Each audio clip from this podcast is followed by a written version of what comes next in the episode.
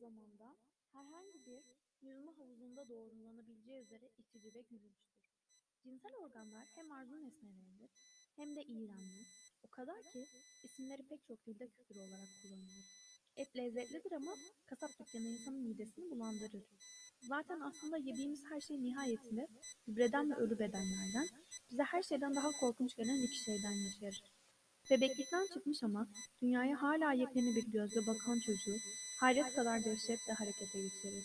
Hem de neredeyse aynı sıklıkta sümük ve salya, kaldırımdaki köpek dışkısı, kurçuklukla kaplanmış can çekişen kurbağa, yetişkinlerin ter kokusu, kel kafalı, koca burunlu, ihtiyarların korkunçluğu dehşet uyandırır. Hastalık, pislik ve biçimsizliği diline dolayan sivil aslında yeni bir şey icat etmez. Sadece bazı şeyleri görmezden gelir. Özellikle siyaset alanındaki insan davranışları da Swift'in tarif ettiği gibidir. Ama onun kabul etmeyi reddettiği bir takım daha önemli etmenleri de içerir. Görebildiğimiz kadarıyla bu gezegende yaşamın devamı için dehşet ve acı da gereklidir. Dolayısıyla Swift gibi kötümserlerin dehşet ve acı peşimizi bırakmazken yaşam anlamlı şekilde nasıl iyileştirilebilir? Sorusu yersiz değildir. Aslında genel Hristiyan anlayışı böyledir. İçinde bir tek öbür dünya rüşveti eksiktir ki, inananların zihninde de bu dünyanın bir çile çekme, mezarınsa dinlenme yeri olduğu inancı muhtemelen daha etkilidir. Bunun davranışlarımızı olumsuz etkileyebilecek yanlış bir tutum olduğunu hiç şüphem yok. Ama içimizde bir şey tıpkı cenaze törenlerindeki kasvetli sözcükler veya bir köy kilisesindeki cesetlerin tatlısı kokusu gibi bu yaklaşım da içimizdeki bir şeye hitap eder. Yaşamla ilgili görünür derecede yanlış fikirler açıklayan bir kitabın iyi olamayacağı savunulur genellikle. En azından kitapta konunun önemini kabul eden insanlar bunu savunur.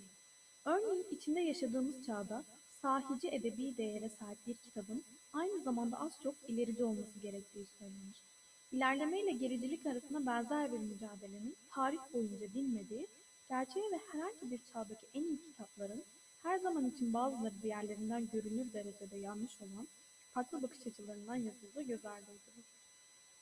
Yazar bir propagandacı olduğu sürece insanın en büyük beklentisi yazarın kendi söylediklerine sahiden inanması ve söylediklerinin bariz şekilde aptalca olmaması olabilir.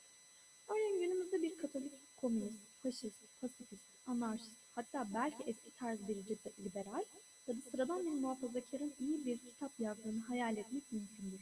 Ama bir ispiritizmacı, buhmancı ya da Ku Klux Klan üyesinin iyi bir kitap yazacağını düşünemeyiz. Yazarın savunduğu görüşler tıbbi anlamda akıl sağlığıyla ve kesintisiz düşünebilme gücüyle bağdaşır olmalıdır.